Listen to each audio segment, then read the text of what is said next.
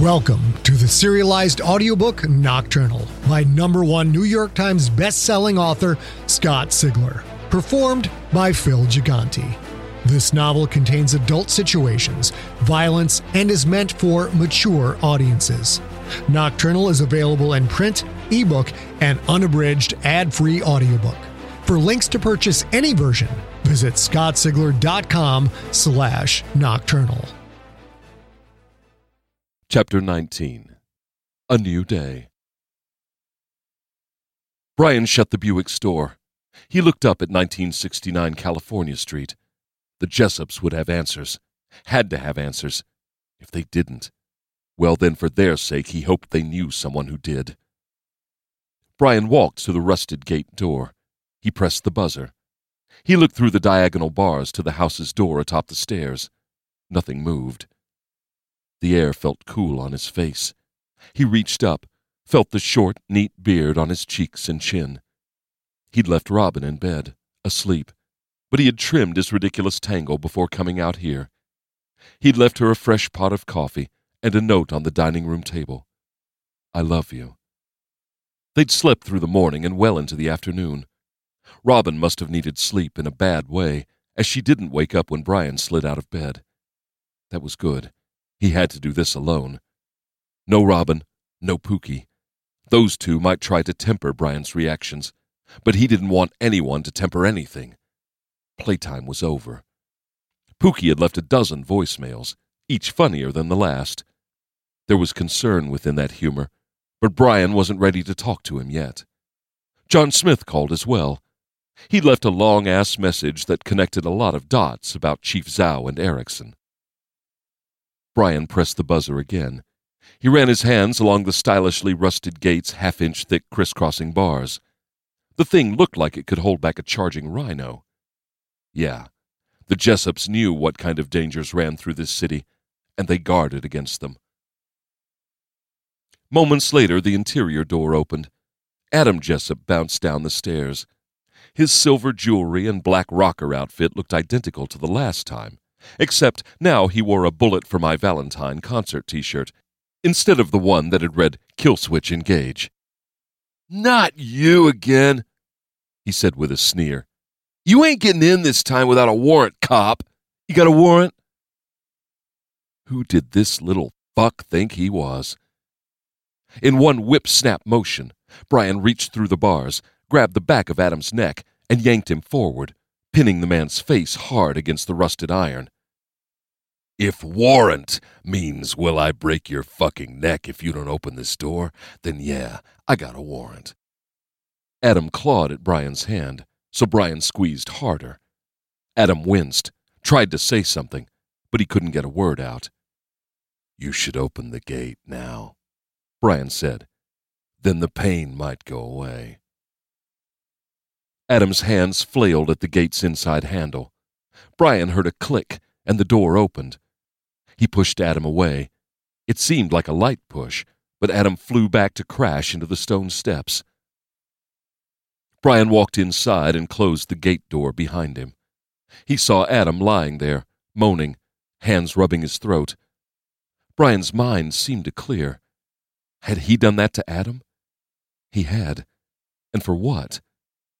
Because he pissed you off. Bryan stepped forward and reached out a hand to help Adam up, when the woof of a silenced gun coincided with a shredded white spot appearing in the floor between his feet.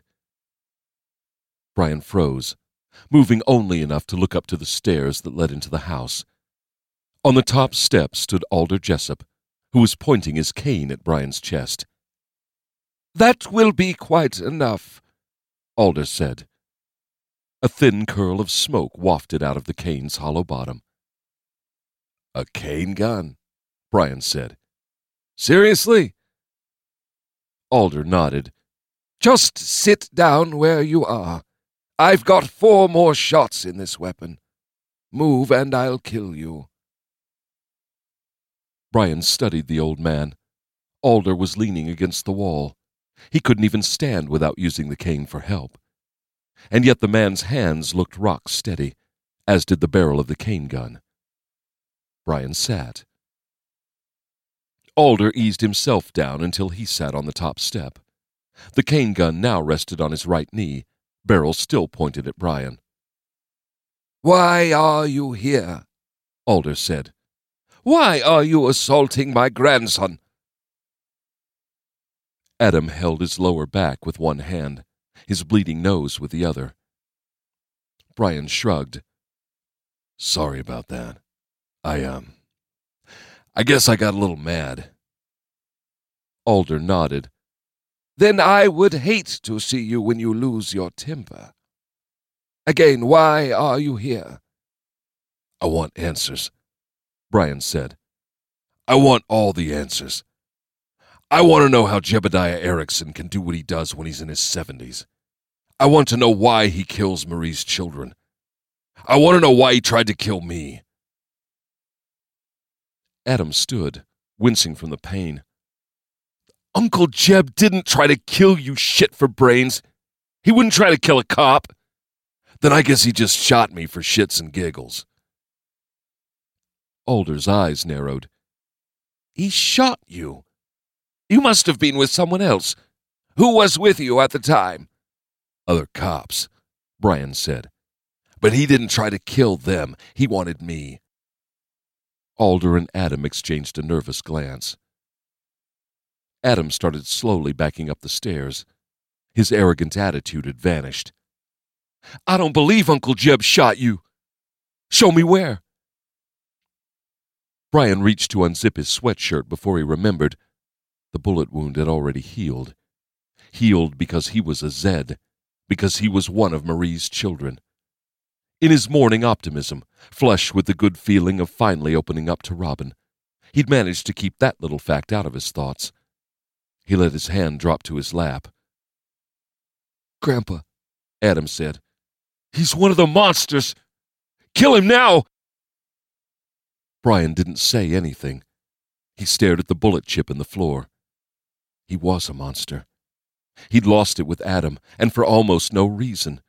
He could have snapped Adam's neck. A part of him had wanted to do just that. Maybe Alder's bullet was the best thing for everyone. Do it, Gramps, Bryan said. Pull the trigger. Alder shook his head. I will not. Adam walked up the stairs to his grandfather. Then give me the cane, I'll do it. Shut up, Alder said. But, Grandpa, he. Adam, shut your mouth. Adam took a step back and fell silent. Alder lowered the cane. He slowly pushed himself up. He put the end of the cane on the top step and left it there, using it to help him stay standing. Inspector Clauser, you said Erickson tried to kill you. I've never known him to fail. Why didn't he finish the job? Bryan again looked at the chip in the floor. Because I stabbed him. Stabbed him? Alder echoed. What exactly did you stab him with? His own knife, Bryan said. He looked up. A big silver one. Alder and Adam exchanged glances again. Their expressions hinted at panic. His knife? Adam said. Is he dead? No. Not yet, anyway. He's in the hospital. Alder shook his head sadly. This is my fault. I just assumed Zhao would handle it. She always has in the past.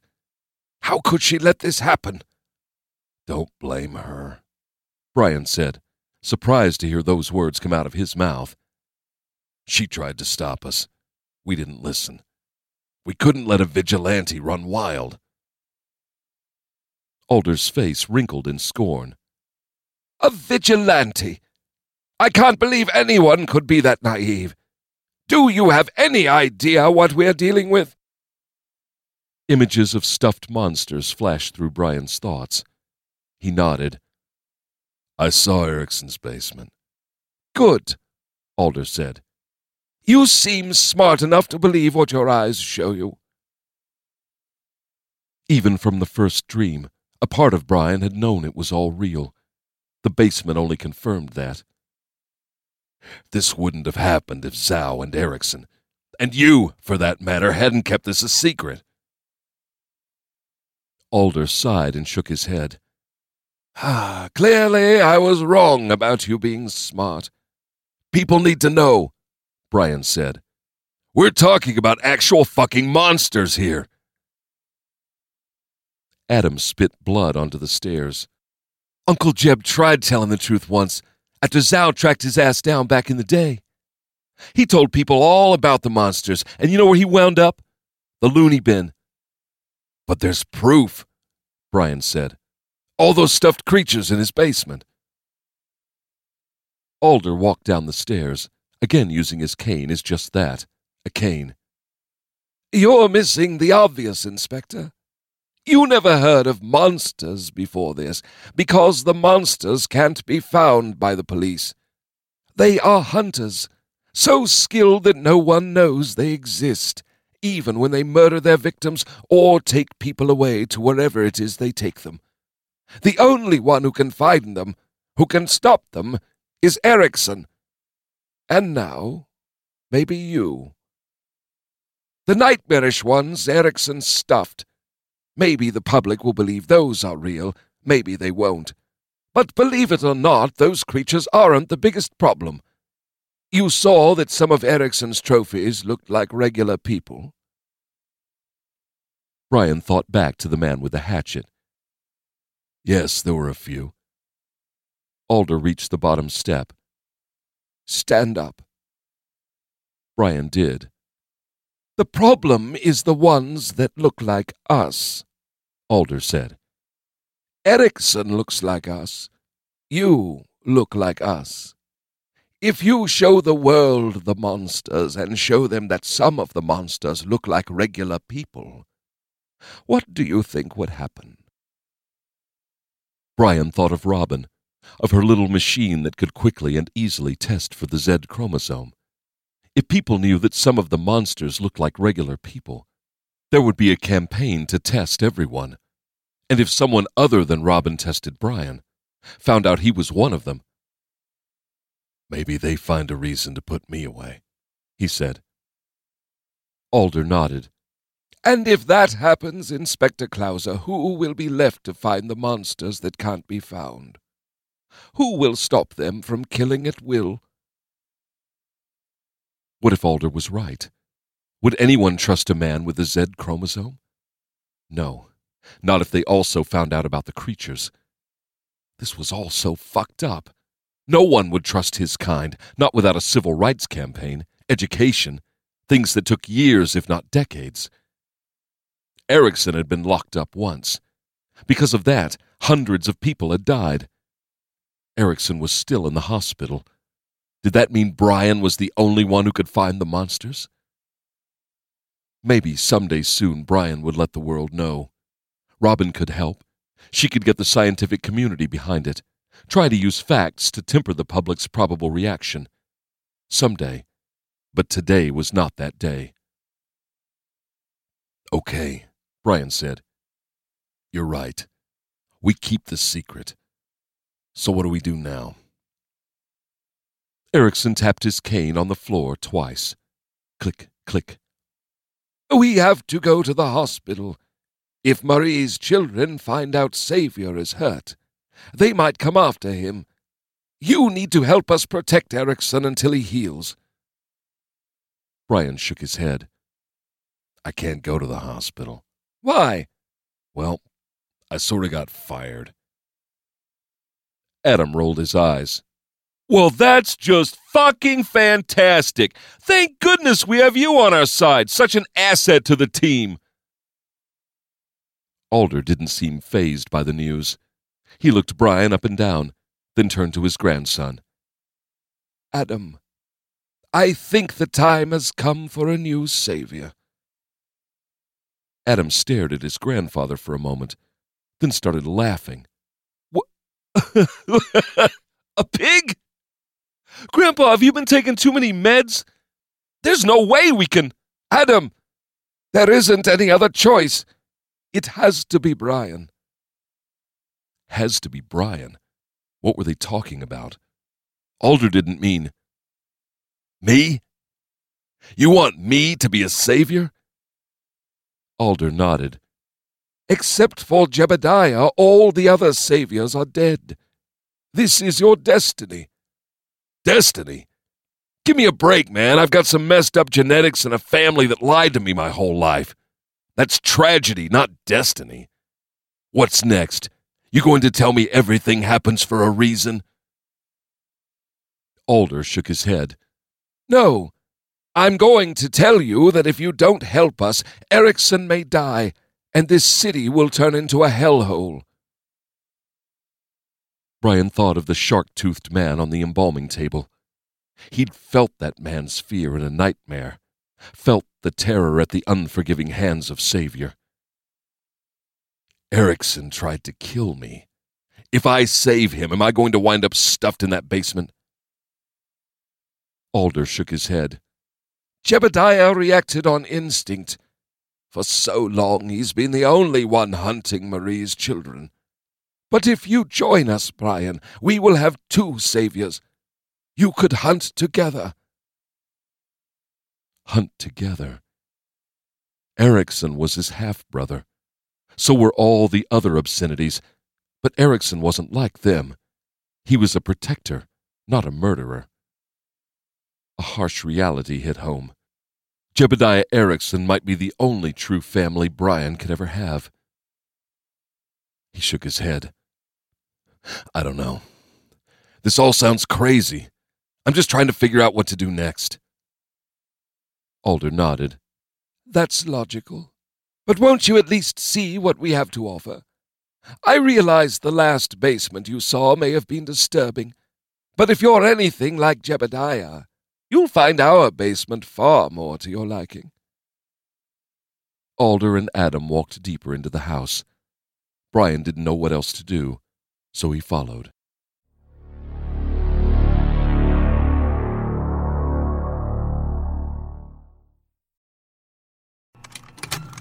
Contained herein are the heresies of Radolf Burntwine, erstwhile monk turned traveling medical investigator. Join me as I uncover the blasphemous truth of a plague ridden world that ours is not a loving God, and we are not its favored children. The Heresies of Radolf Burntwine, coming January 2nd, wherever podcasts are available.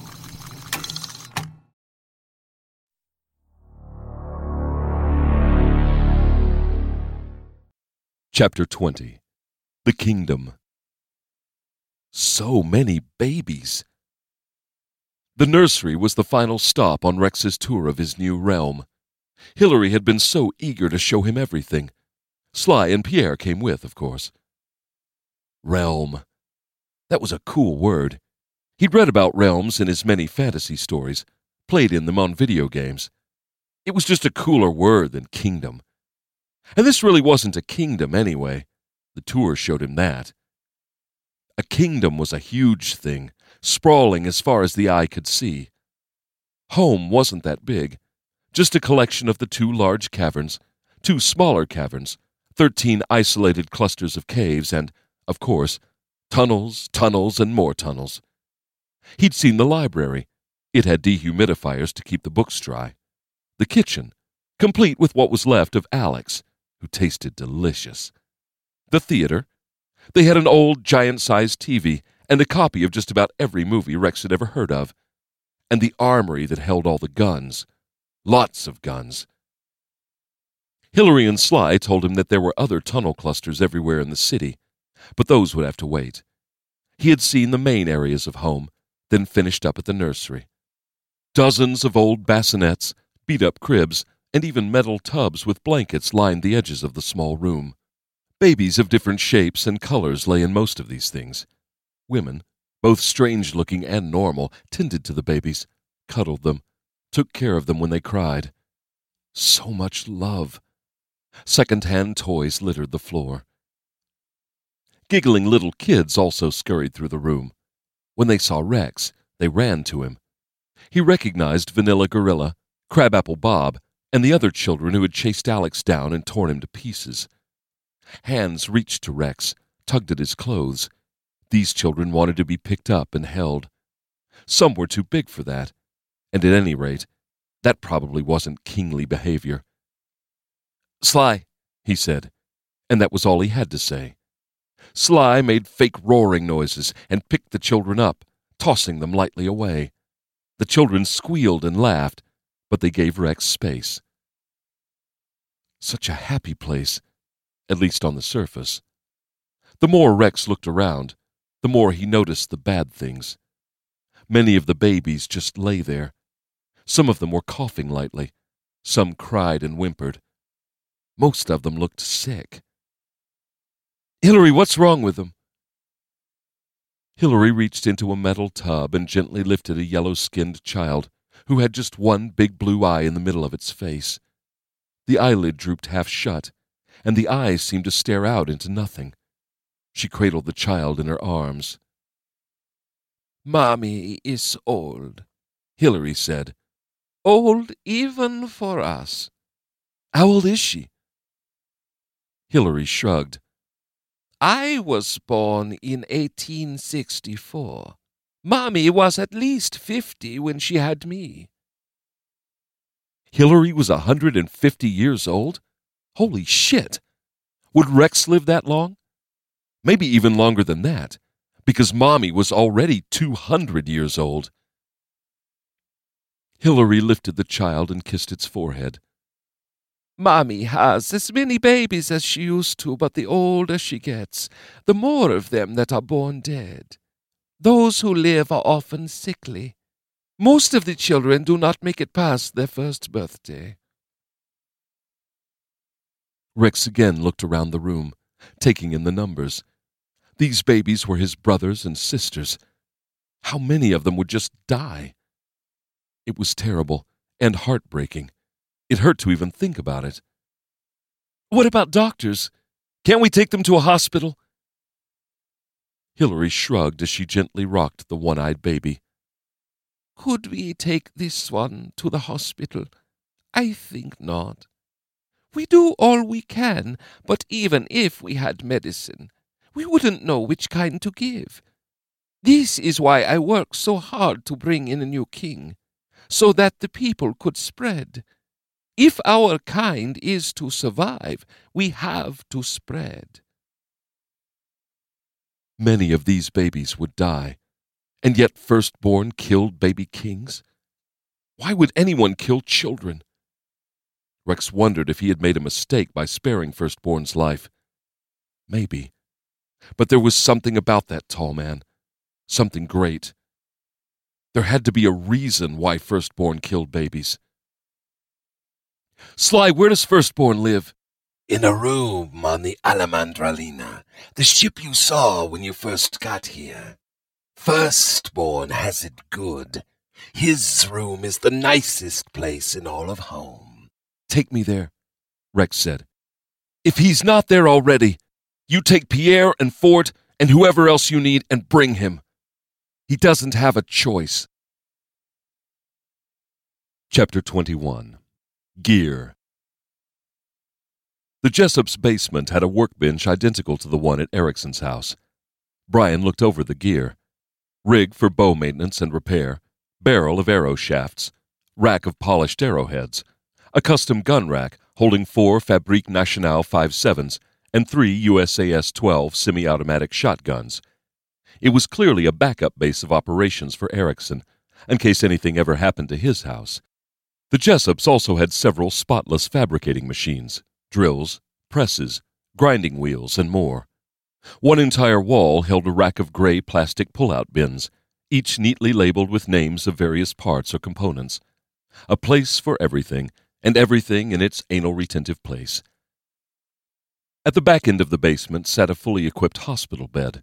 A wheelchair sat next to it. Like everything else in the basement, both bed and chair gleamed from what had to be a daily cleaning. They also had a heart monitor, an autoclave, a portable x ray machine, a rack of medical supplies, and some other equipment Bryan didn't recognize. He wondered if the stainless steel fridge next to the bed contained supplies of Erickson's blood. You guys into home health care? It's for Jebediah, Alder said. Occasionally he is injured when fighting Marie's children. Had the bear thing in Erickson's basement drawn blood? maybe taken a pound of flesh. He wondered what happened if Erickson slash Savior was wounded in the field. Who would bail him out? You guys ever help Erickson go after Marie's children? Alder shrugged. Sometimes he asks for our assistance. Bryan looked at the Jessups for what they were an old man who could barely walk and a scrawny loudmouth. He made a mental note that if he did become a monster hunter, as ridiculous as that sounded, he'd find a more reliable backup than these two. Alder seemed to sag a little. He walked to a chair and slowly sat. Adam ran to him. Grandpa, you okay? The old man nodded. I'm fine. I just need to rest for a second. Adam, give Bryan what he needs. Adam nodded. His snotty attitude seemed to vanish as he pulled two flat black five sevens out of the rack and set them down on the workshop table. Bryan picked one up, feeling the weight. He ejected the 20 round magazine and saw that the bullets were tipped in black. The rounds were armor piercing SS 190s.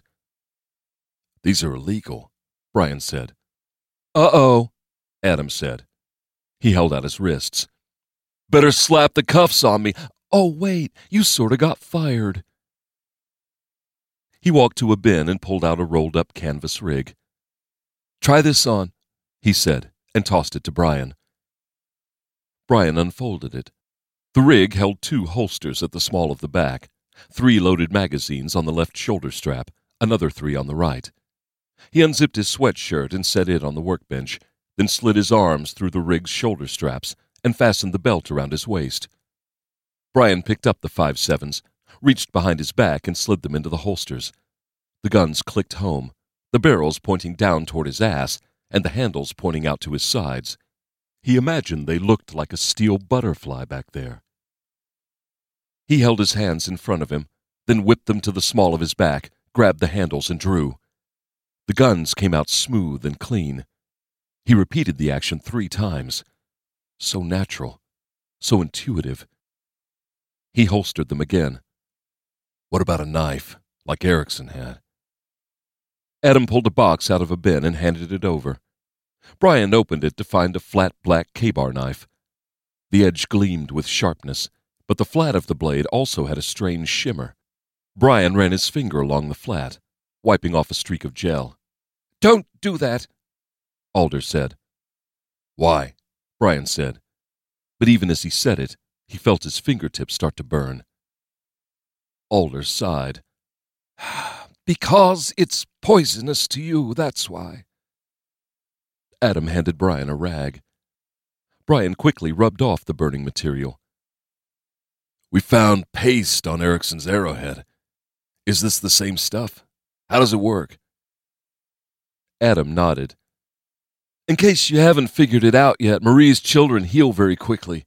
Uncle Jeb says they can heal up from just about anything shy of a disembowelment or decapitation. The silver paste blocks that ability, meaning a wound that would be fatal to a normal man is also fatal to them. Bryan fastened the knife through his belt to hang on his left hip. So why the arrows and the knives and shit? Why not just make the bullets out of the material? The specific material won't form a solid, Adam said. As a paste, it sticks to the damaged tissue. If it's liquid or even a powder, the monster's systems just move it along and they heal up. The paste would just burn off of a bullet in flight. Bullets also have a nasty habit of going through a body, not lodging in place. The best way to kill these bastards is to stick them with something that has the paste on it and make sure that something stays stuck. That's why we make the broadheads the way we do. Bryan drew the knife. Does this stick? Does if you hold it in, Adam said. Shove it in and stay there for a while, which isn't as naughty as it sounds. Bryan put the knife back in the sheath. So why is Erickson still in the hospital? Alder stood, grunting a little as he rose to his feet. Because he's like me. He's old. He's not healing as fast as he used to. You must have hit him in a vital spot. His body is healing, but the paste slows it. Let that be a valuable lesson to you, Inspector. If you want to kill one of them, it's best if you stab them in the heart, not the belly. Or the brain, Adams said. Or cut off their heads, that'll work. Bryan realized he might have to bury that blade in the chest of a bear thing, or maybe even a little girl holding a fork and a knife. How'd you guys come up with the paste? Alder laughed. Oh, for that part, we are merely cooks reading from a recipe. The formula originated in Europe several centuries ago. There was a time when these creatures were more plentiful. Alchemists, and then eventually chemists after them, had many subjects upon which to experiment. Experiments? Alder nodded. Monsters were cut up very slowly. Alchemists experimented with different mixtures, slowly testing them on their subjects. Sometimes the creatures stayed alive for months. The researchers finally found a compound that worked, and it has been used ever since. But we can talk about that some other time. Adam, show Bryan the greatest prize of them all. Adam walked to a metal case set against the wall. He set the case on the workbench, opened it, and pulled out a beautiful bow made of steel and wood. He offered the bow to Bryan. Bryan didn't take it. He looked at it, then looked up at Adam. What am I supposed to do with this? Shoot it, stupid. I don't know how to shoot a bow. I've never shot one in my life. Alder seemed stunned. Adam started laughing. He set the bow back in the case. what did you think, Grandpa? That he'd just be a natural? I thought. Well, yes, Alder said. It never crossed my mind he wouldn't know how to shoot. Bryan reached out and ran his fingertips along the bow. He had to admit that it was a beautiful, elegant weapon. Maybe I'll work my way up to that. Got anything else that would give me a little range? Adam pointed to a drawer. Stun grenades? In a hospital? Bryan said. I don't think so. Adam nodded.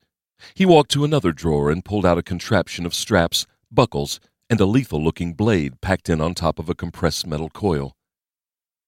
Spring loaded knife, he said as he handed it over. Six inch titanium blade that will arrive at its destination with an agenda and a bad attitude. And before you try to test the edge, genius, the answer is yeah, it's poisoned.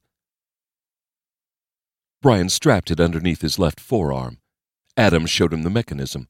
A rapid wrist flick up would fire the heavy blade. Alder tapped his cane twice on the floor.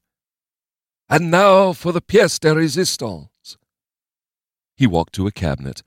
With great dramatic flair, he opened the cabinet and pulled out a green cloak. He held it forward, a proud smile playing at the corners of his mouth. Inspector Bryan Clauser, this cloak is the mark of the Saviors. We are asking you to embrace this role, to become one of us. Bryan stared at the cloak. I'm going into a hospital, he said. I don't think Sherwood Forest is on the way. Adam started laughing again. He covered his face with his hands, as if to say, Oh man, you stepped in it this time. Alder's face screwed up into a mask of contempt. A half hour ago, Inspector, I could have shot you as a monster. Now you are a savior, and you won't wear the cloak? Just who in the hell do you think you are? Bryan tried not to laugh, but he made the mistake of looking at Adam, who still had his face in his hands and was shaking his head. Despite the mutant chromosome, the killing dreams, a ruined career, and a trail of corpses, Bryan couldn't suppress a smirk as the situation's absurdity caught up with him. This old man not only wanted to dress Bryan up like a superhero, but he couldn't fathom that Bryan wasn't oh so excited about the idea. Alder held the cloak up again, as if Bryan hadn't really seen it the first time. But it's bulletproof. Bryan tried to squeeze back the laughter, but he couldn't. Um, Can I heal real fast? Of course, Alder said. But healing won't put your liver back in your body if they shoot it out of you. Bryan stopped laughing. The monsters use guns? Of course they use guns. Alders said. Guns work! They're monsters, not idiots! So they could claw him, bite him, and they could put a couple of rounds in him as well? As Pookie would say, awesome.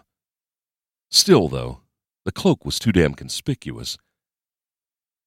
As far as I know, Chief Zhao is going to throw me in jail the second she sees me, Bryan said, so I'll stick to my usual clothes. Adam took the cloak from his mystified grandfather and hung it back up in the cabinet. If you change your mind, cop, I've got some other stuff you could try. He shut the door. Alder huffed. Ah, Adam, he is not going to wear that ridiculous outfit you came up with. We have tradition. The disrespect of today's youth, I swear. He turned back to Bryan. And don't you worry about Amy Zhao. I'll handle her. We'd best get to the hospital. The old man was right. If Bryan wanted to help Erickson, he couldn't do it from the Jessup's basement. Like it or not, Jebediah Erickson was Bryan's brother. He was family, something that Bryan wanted desperately. Okay, Bryan said. Let's do it. Am I driving or do you guys have a car? Adam started laughing again.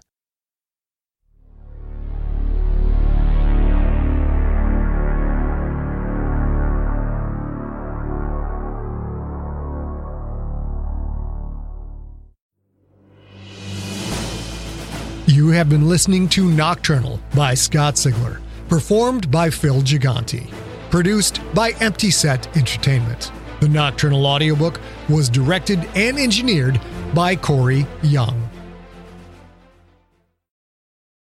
Hey there, this is Justin Bartha. I made a funny new podcast, King of the Egg Cream. It has the greatest cast in the history of podcasts with actors like Lewis Black. I'm torn by my feelings for two women. Bobby Cannavale. You can eat it or if someone hits you, you can put it on your cut. Melanie Lynskey. I wonder what these marvelous things are that look just like boiled chicken feet. Jason Ritter. I can break things and pick locks and kill people. Michael Stuhlbarg. The whole point is to inspire people that they should make themselves better. Ari Graynor. No, don't whet its appetite. What are you, an idiot? Me, Justin Bartha.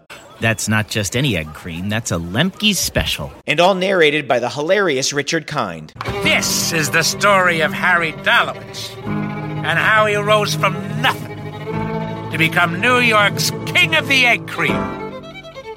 So if you like funny true stories, come listen to King of the Egg Cream, available wherever you get your podcasts.